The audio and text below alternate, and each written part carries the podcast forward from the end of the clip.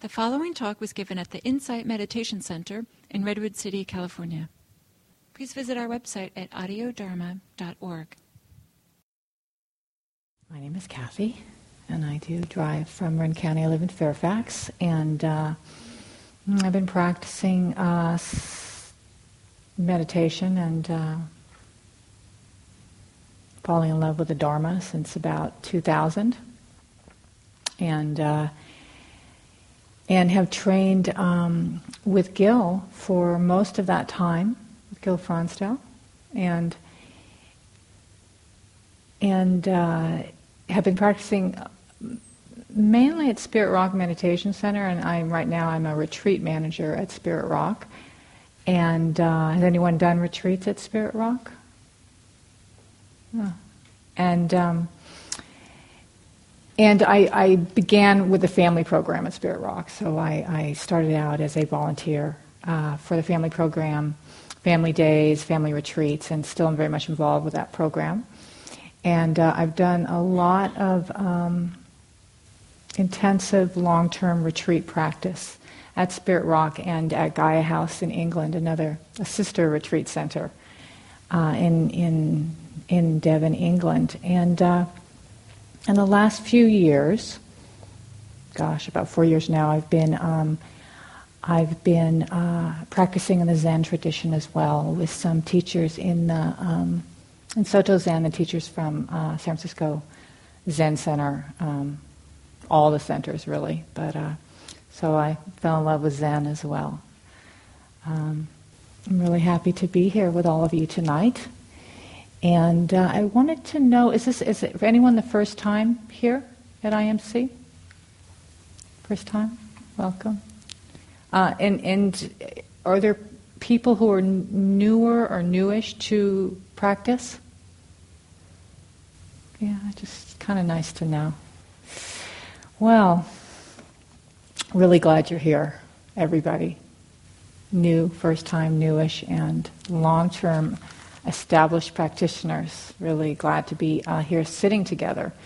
And uh, I find myself, um, um, when I begin the meditation, uh, feeling into that sense of all of us sitting here together. It's become very important to me. I think that's something that's grown out of my Zen practice, and perhaps my intention to enter into the Zen tradition was the sitting together as a sangha. It's very nourishing to me to know that uh, as we as I come into my my experience in my body, um, to know that we're all doing it together It brings me happiness. And they're all out here on this coming in from the cold evening. So uh, I I felt moved tonight to talk about uh, mindfulness. And I was inspired by a couple of different things, or I just keep being inspired. But, but um, what inspired me initially was um, I just did a short retreat at Spirit Rock. Uh, and it's the first retreat I've done as a while because I've been so busy as a retreat manager working there. So, so I love supporting yogis as a retreat manager, supporting people who come to practice on retreat. The word for we use for that is yogis or yoginis uh, for for women practitioners. Uh, and and so it's been a couple of years that I've really dove into a retreat. And uh, this was with uh, two teachers, a, a, married couple, and they used their Pali name. They were, many, many years ago, they were ordained uh, in, in uh, Thai forest Theravada lineage. Uh, so Kittisaro and Thanissara. I don't know if the names are familiar to anyone here. Um, and it was a wonderful retreat to be able to to be able to practice again in that way and just oh it's just so yummy to sit. And um, it's a shorter retreat so it's enough time to just kind of go into it. And and the teachers really inspired me um, beautiful teachings and they did a lot of chanting. Um, they've, they've, they've, um, they have a practice of chanting in the mahayana tradition. Um, which is another tradition in Buddhism. And, and the chanting is a bit different than what we hear in the Theravada tradition, and, and it was beautiful. And, uh, and Thanissara gave a talk on mindfulness. and uh, I just really inspired me to to open up to that uh, this practice of mindfulness and and I'm sure all of you either have read this book or have begun it or have referred back to it. This is called The Issue at Hand, and it's um, Gil Fronsdal, the founding teacher of this center. It's it's his book or the book filled with his essays on Buddhist mindfulness practice. So I referred back to this book um, as I began to look again into mindfulness and and um, and thought about it. You know, what is this? What is this practice of mindfulness? What are we doing? What what is mindfulness? And you hear all sorts of all sorts of um, uh, definitions and way it's used and um, used in uh, Buddhist Dharma practice, and, and, and, it's sort of a catchword and a phrase, and um, and something that's being undertaken in all sorts of secular um, secular uh, uh, places to help support people in their workplaces, in schools, uh, mindfulness for children, um, which is great. But what is this? You know, what is this mindfulness? Uh, um,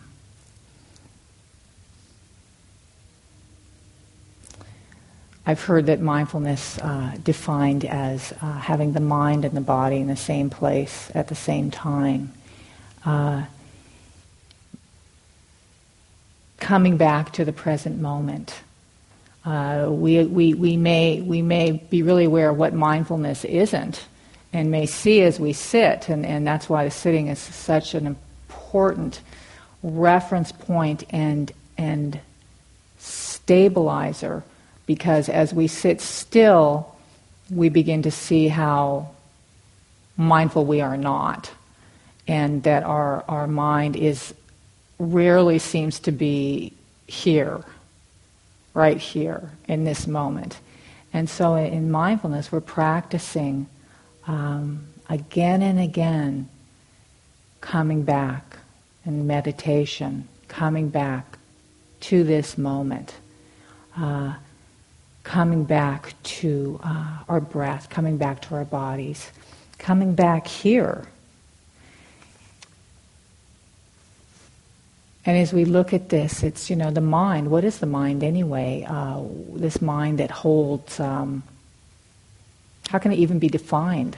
You know, it's, it's holding our experience. It seems to be holding our experience. Do you hear, what is it? Where is it?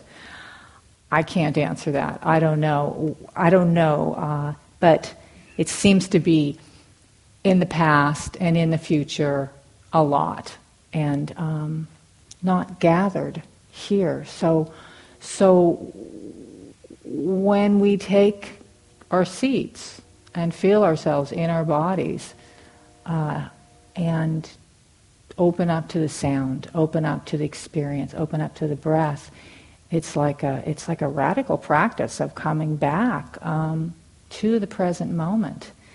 And we can begin in meditation to actually enjoy that and notice at times that it can actually be fresh, that it can feel fresh and new and alive and um, kind of nice, you know, this this this this newness, this experience of each moment, and be able to let go of the of the past moment.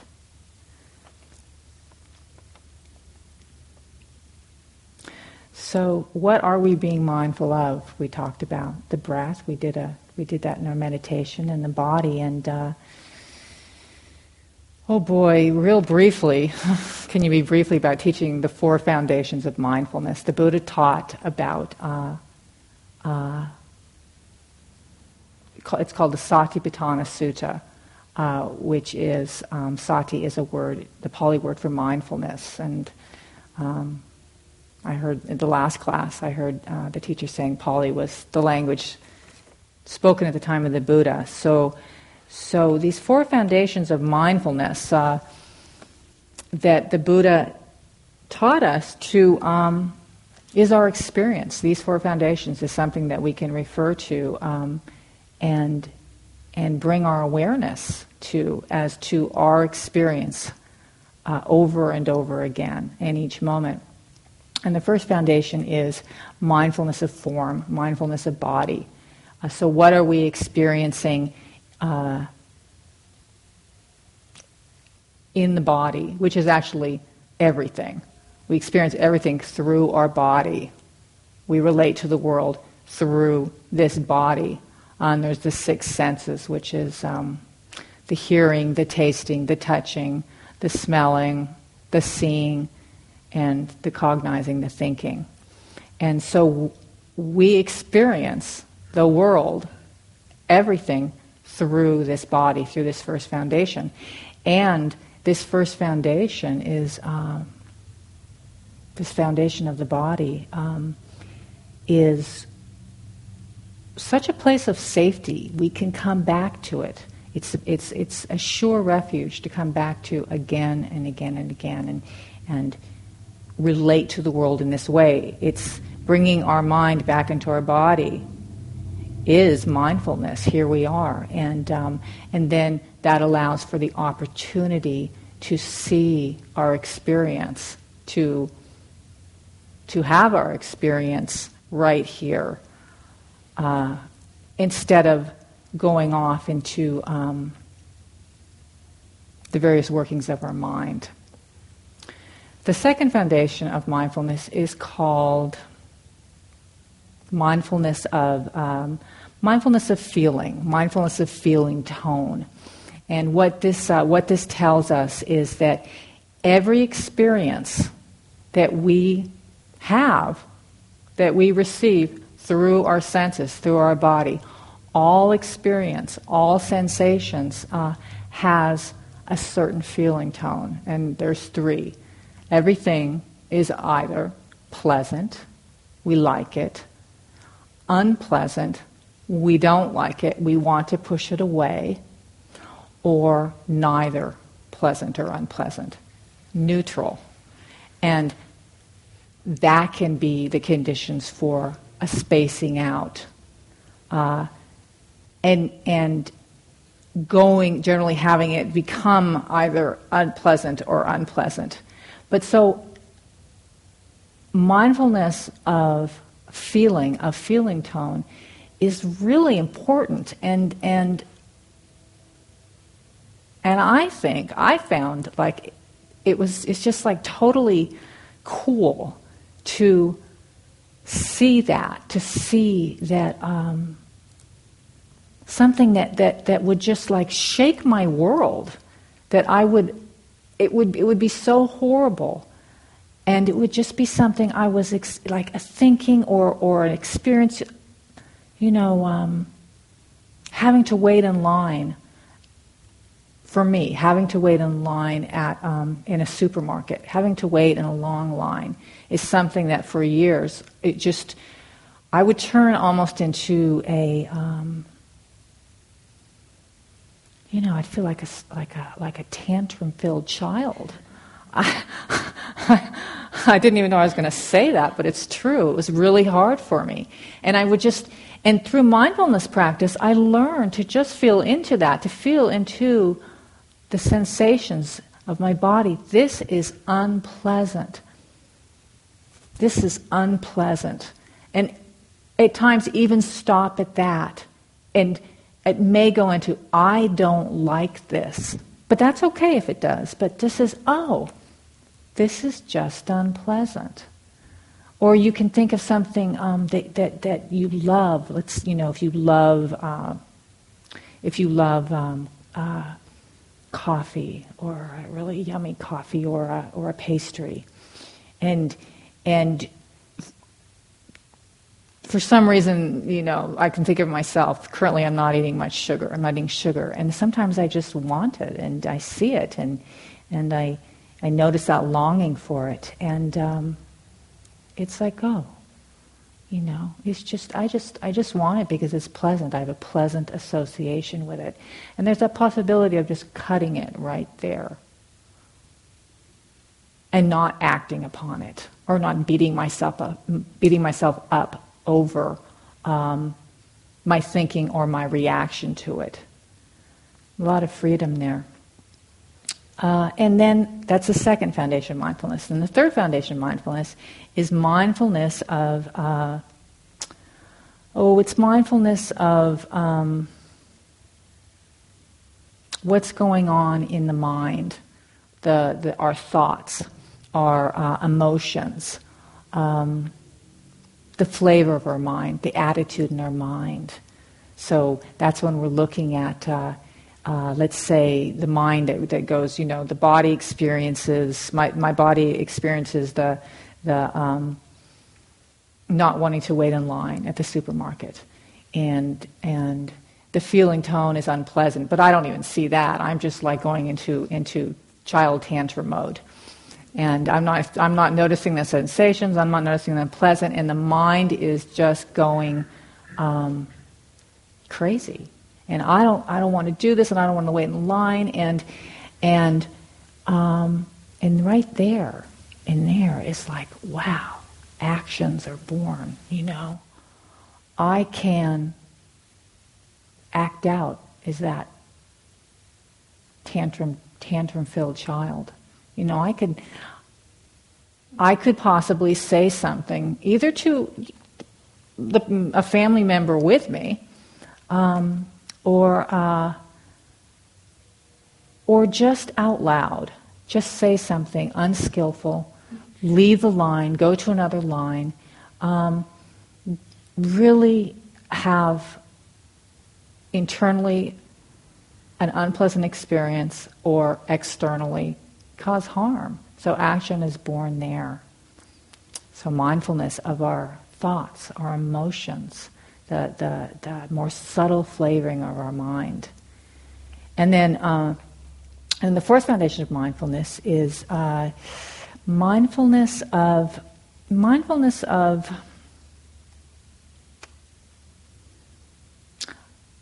one way to put it is mindfulness of of all our experience, mindfulness of all the other foundations of mindfulness through the lens of the Dharma.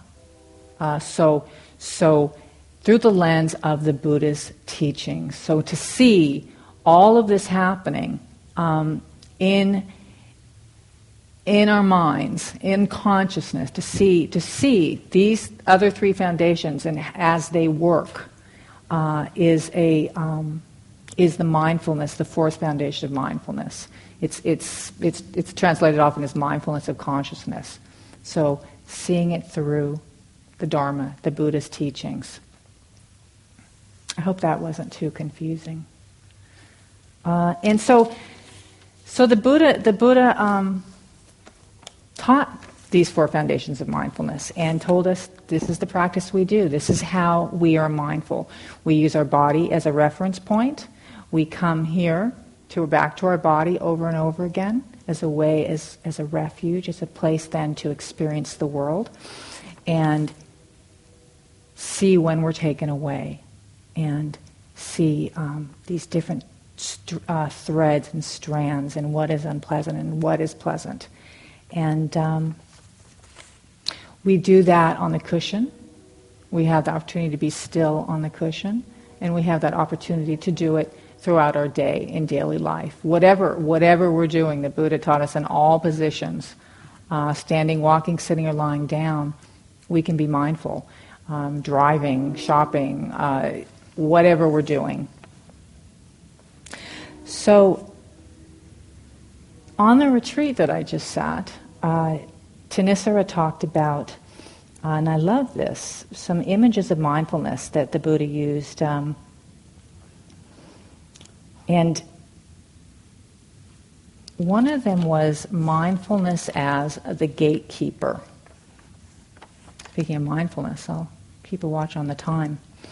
Um, mindfulness as the gatekeeper, and uh, the gatekeeper as wise and experienced as an, and intelligent. I want to read something from the, the, the Nagara Sutta, which is where I found something on this teaching on the gatekeeper. So he talked about the mind as um, a royal frontier fortress. that has a, a gatekeeper who's wise, experienced, and intelligent, and to keep out uh, those he doesn't know and to let in those that he does. And then this, this fortress is well provided for, for the protection of those, with, those within and to ward off those without.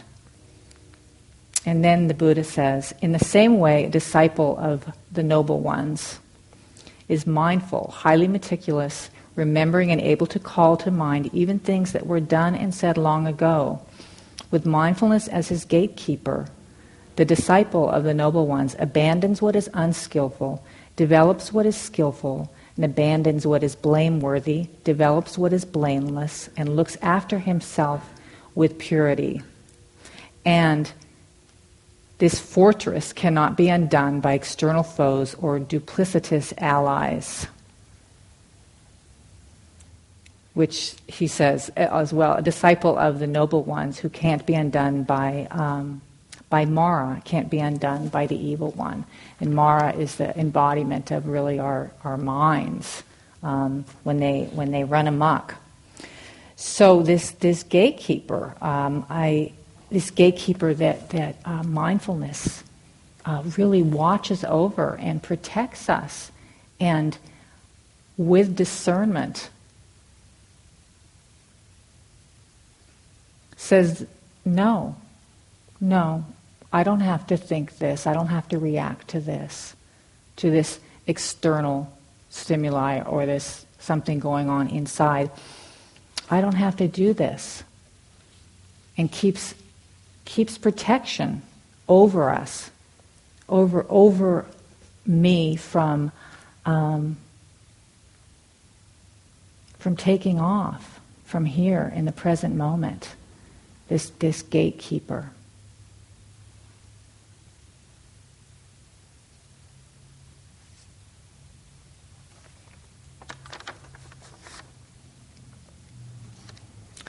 And uh, another um, Another way that Thanissara talked about mindfulness was a as the womb of awareness, and that this womb holds and contains experience or our perception of experience, and holds and contains it. Uh, doesn't keep anything out, but allows it to come in and holds it in wisdom, holds it up to the light, in this light that's reflective and not reactive. And, and really, it's a, a womb is. Uh, it's really like a gestation period. You know, it's, it's rather than, um, rather than once again to go off into reactivity, it allows um, experience. It allows for that pause, that, that, that time to, to, to have it in and, and to see it in the light and and see if we really want to let it in, if we how we want to hold it in our hearts. And this um, this allows for the possibility of something even deeper, uh, a deeper wisdom to arise.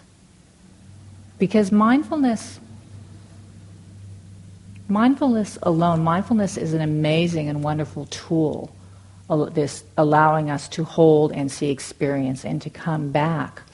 But uh, there's the possibility of um, mindfulness being um, dry and not heartfelt.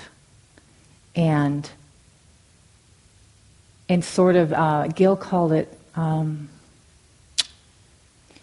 checklist mindfulness, where we're just we're just uh, we're just noticing experience, we're seeing, we're touching, um, uh, uh, feeling, thinking, and, and, there's a there's a practice called noting in meditation where um, all experience you make a note of. So so if your eyes were closed and you could feel um, yourself on your seat, you might say touching, and thought comes through, you say thinking. Um, and mindfulness, it can get very dry, and mindfulness can be that way. Uh, and um, it can feel contracted and unnatural. I remember when I, when I first began practicing, um, it seemed just always like something that I was doing. I didn't really understand.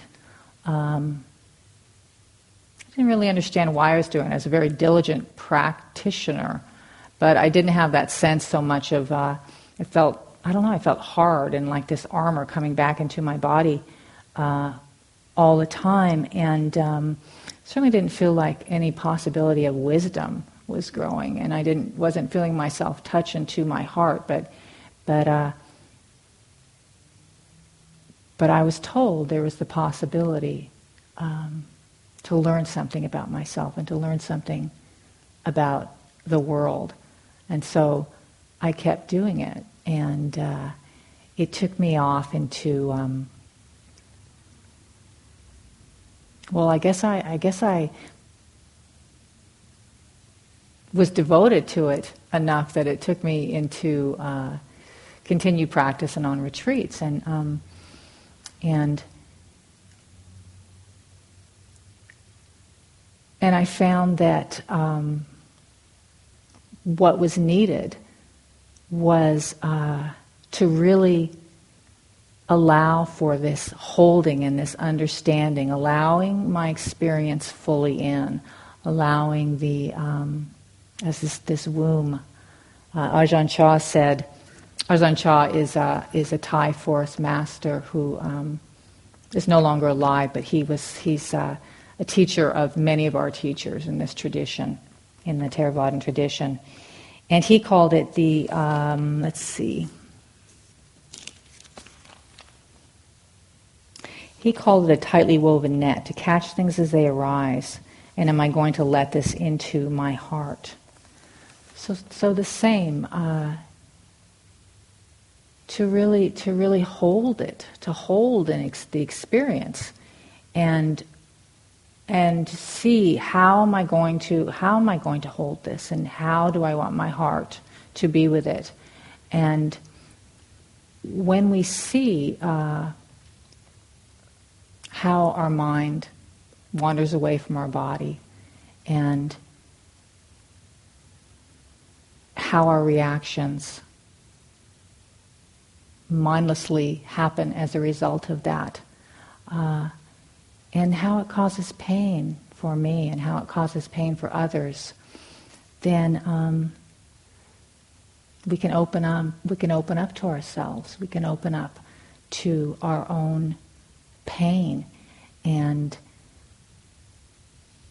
and mindfulness can then become enriched with that and softened with our own awareness of what's going on here. Like what's happening here? You know i'm that happened to me on retreat. What's happening here? I'm doing everything i'm supposed to be doing but you know i'm just not happy. This isn't going well. And, and so seeing that and beginning to bring some caring and some softening to myself and allowing myself to see those parts of me that I actually didn't want to see and the softening of um, the softening within the mindfulness, the caring, allowed more of myself to come forth. Uh, and this happens over time as, uh, as we steady into the mindfulness. But as the, as the softening occurs, it becomes easier to just be here. And you know, the time on the cushion, of course, is, is, a sense, is, a, is essential. I'll say, I was going to say, oh, I should be careful about that time on the cushion is very helpful for learning to stay still in the body um, and being with experience. But, but as mindfulness becomes less stilted and more of a flow, then um, then that softness allows everything to be seen. Everything's included. And uh, sometimes those things can be painful, but when our, heart is open to them, we can see them more clearly for what they are. And we can see that there's a lot around it. Uh, perhaps like a lot, way more than we can even imagine. Um, there's lots of space for our suffering, and there's lots of space for everybody else too. And the world can feel really small sometimes, and it seems to be all about me, and like I have to get to the front of the line in the grocery store. But really, there's a whole grocery store full of people who all have their own experience and stories. And they got to get through line too and um, when i can come back to the safety and the reference point of here in my body and in my heart, then I can feel the space around, the, the, the infinite space around which, which allows me to see the world and experience everybody else and everything else in it. Uh, and that's, you know, that's a real gift, a real benefit of mindfulness. And, uh, and I have a lot of gratitude for that. I have a lot of gratitude. Um, so mindfulness brings gratitude, gratefulness of a grateful heart for, for this practice.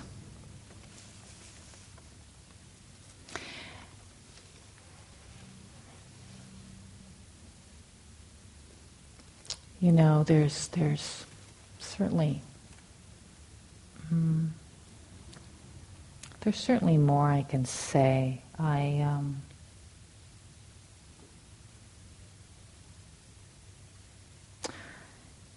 because since I, I sat the retreat, I've been I've been just digesting this, so it feels it feels like it's still in progress, and I guess it always will be. Uh, by looking at it more intentionally, the practice of mindfulness. And, um, and I, I think what I, what I was just talking about, about the mindfulness becoming infused with the heart and with the softness, I, just more and more I see that that's, that's the, uh, that's, that's like that's what allows us to really move into ourselves. Um, I was talking to a friend today uh, I went and visited in the hospital, and he had been on a long retreat. Um, and, and this can happen on short retreats too. It can happen in a sitting. But he had been on a long retreat, and, uh, and, he, and he hurt his back, and he had to have a surgery. And he's been a practitioner for a lot of years. And um, he said on this retreat that, that that's just that happened, that very same thing where he saw how he'd been pushing and striving and efforting in his practice and in his life. And, um, and he saw how much pain that had caused him. Uh, he saw into his own suffering. And the Buddha taught that to us. Um, the first noble truth, is the truth of suffer, suffering, that we, in life, that there is suffering. And he saw into that. And as a result of seeing that and the creation of how he created his own suffering, uh, he saw um, his own heart. He opened up to himself and this vow to stay with himself and to not abandon himself. And he said he could not and never have done this without mindfulness, without the awareness to really see into that.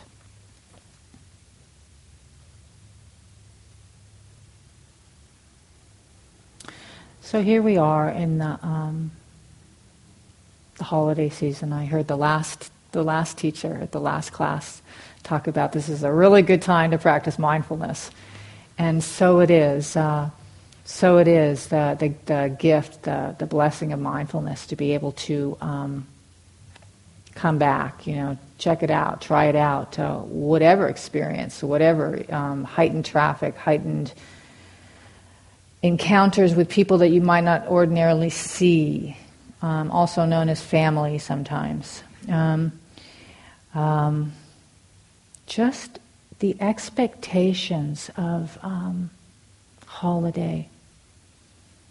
Um, to be able to come back to the breath, to be able to come back to the body, uh, to refrain from saying something that might stir up things a bit.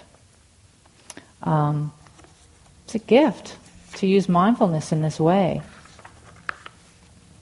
I brought books. I should read a poem, um, maybe. But here's something that, that Gil, from Gil's book, uh, from the Dhammapada, that in each chapter he has a little quote from the Dhammapada, which is uh, supposed to be teachings of the Buddha, the Dhammapada. And uh, this one, whatever a mother, father, or other relative may do, far better is the benefit from one's own, one's own rightly directed mind. So, whatever a mother, father, or other relative may do, which in this case is something really good, uh, for Far better is the benefit from one's own rightly directed mind. And so um, the Buddha is saying there, you know, this is important, our rightly directed mind, to keep our mind. Uh, here's another one from the Dhammapada attentive among the inattentive, wide awake among the sleeping. The wise one advances as a swift horse leaves behind a weak one. So that attentiveness, that wide awake among the sleeping, the mindfulness that we can have, um, we will advance. In this case, he's talking about advancing in practice, advancing towards our uh, our own possibility to be free from um, being caught all the time, being caught by ourselves and the world.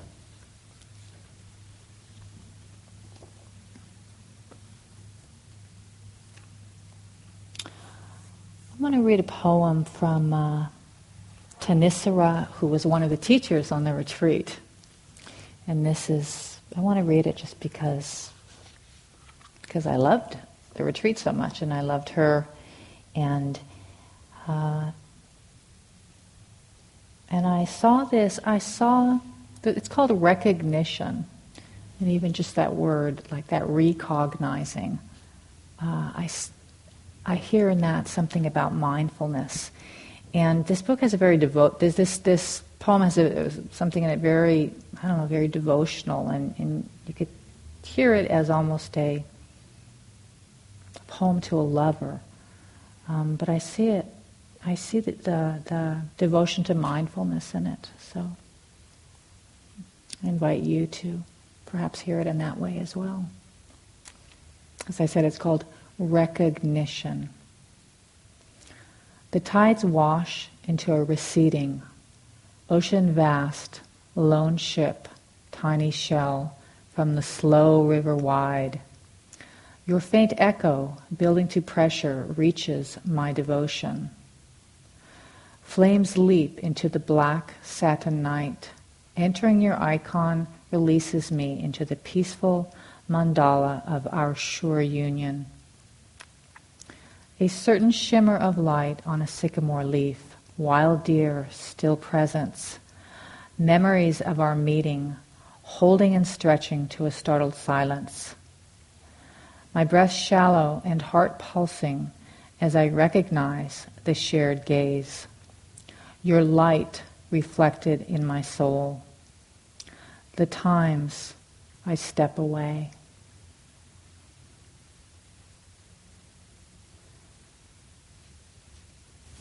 Because we do step away.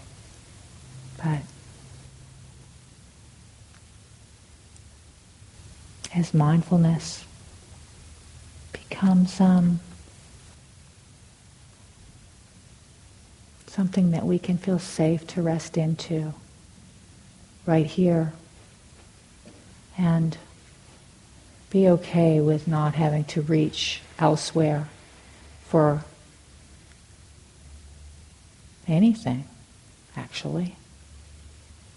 And just be here and allow the possibility of seeing deeply into ourselves. Um, we don't step away as much. So thank you. I'm really happy to have been here with you tonight. And um, I want to know, we have a little time left, and I'm, I'm certainly if you have any questions, that's great. And if you have any comments or any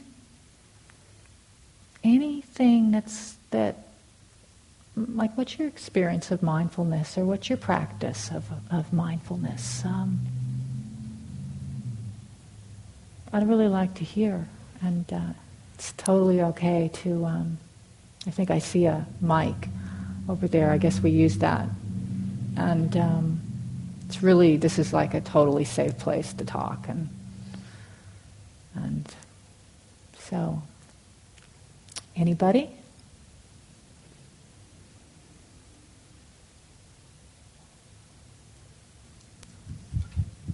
Hi. So um, in terms of uh, the relationship between practice and off the cushion mindfulness mm. i find it extraordinarily helpful during the day just to come back you know, and to be mindful actually just during the day while I'm doing things, while I catch myself thinking something.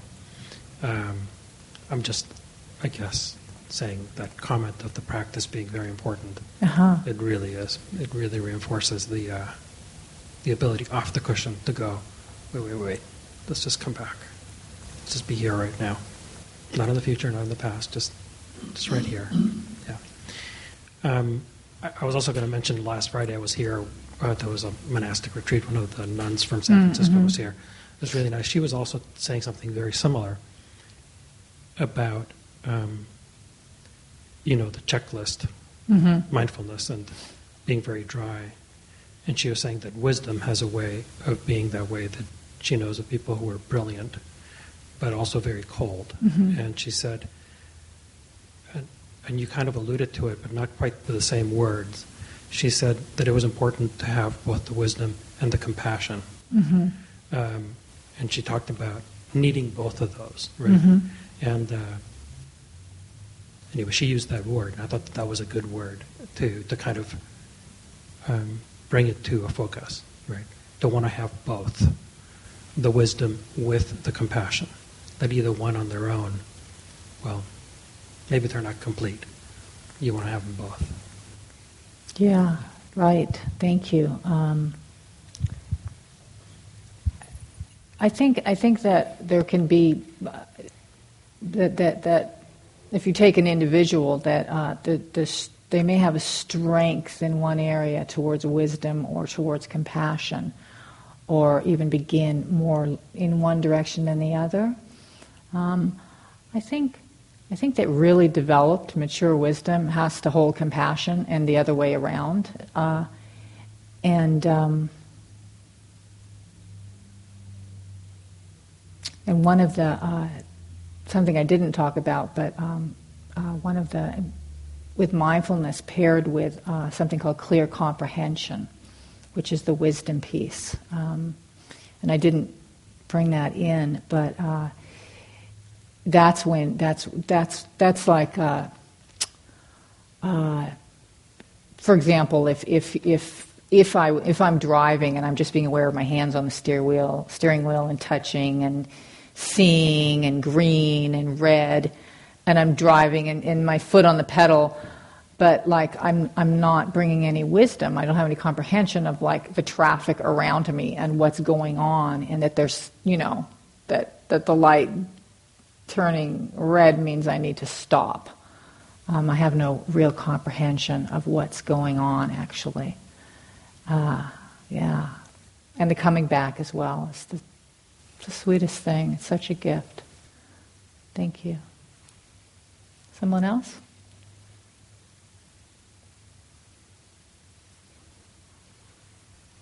I just like to hear you guys speak, so. Hi. One, one thing I've learned through this uh, practice of meditation is the sense of um, identity um, not being defined by physical things, but simply the fact that I'm aware and conscious sort of defines who I am, and that is is um, very illuminating to, to understand that, and also brings me a sense of community because I feel more similar to everybody around me because of I'm stripped of any uh, superficial defining uh, aspects. Yeah. It's really it's it's really true. Um,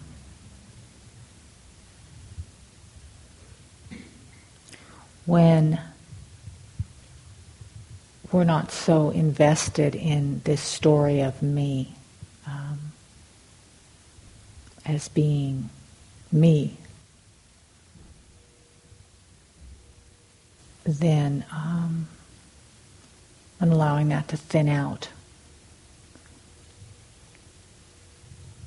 As you said, then we can feel closer to the other, to each other. It's great. I know. It's really great. It's like, oh, I'm actually not alone. And still keep our center. Thank you.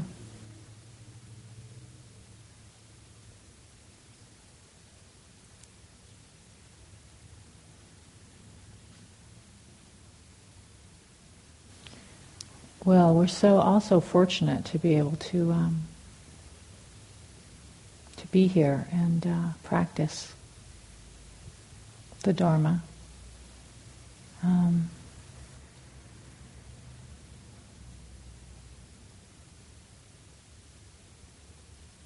anybody else? It's okay.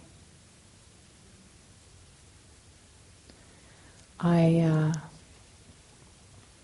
there's this beautiful teaching of the Buddha, which, well, it's not necessarily directly related to mindfulness, but mindfulness is a part of it. But I love it so much. It'll be uh, a little holiday offering. Um, it's called um, The Four Kinds of Fortunate Beings. Do you know this one? The Four Kinds of Fortunate Beings. And so there's four kinds of fortunate beings. And the least fortunate being is uh, someone who doesn't have access to the Dharma, which is the teachings of the Buddha, the Dharma. I mean, it's, there's a lot of layers of what that could mean. But the, so the least, the least fortunate being is one who does not have access to the Dharma and doesn't want the Dharma. The next up, the second least most fortunate being, is somebody who has access to the Dharma but doesn't want the Dharma. The next one up, meaning the second most fortunate being, is someone who doesn't have access to the Dharma but wants the Dharma. And the most fortunate being is someone who has access to the Dharma and wants the Dharma. So I love that teaching because someone who doesn't have access to the Dharma but wants it is more fortunate than someone who doesn't have access to the Dharma, who, who does have access to the Dharma but doesn't want it. And here we all are, here tonight. And um, in some way, we must all be open to the Dharma, have access to, and we here we are. We want it. And we have access to it. And um, according to the Buddha, or this teaching, uh, that makes us the most fortunate of beings. So I'm really happy to have sat with you tonight and and come together. Uh, and just to say that this practice of mindfulness, you know, here we go out into the world and, and driving, and um, this is a gift, a gift to yourself and a gift to everyone around you to um, practice that wise mindfulness uh, out on the road, out in the world. It's like crucial, I, I have to say, that um, as I drove a ways, you know, there's there's a lot going on out there. So take good care of yourselves, please. Um, be safe. And happy solstice. Uh, thank you. Good night.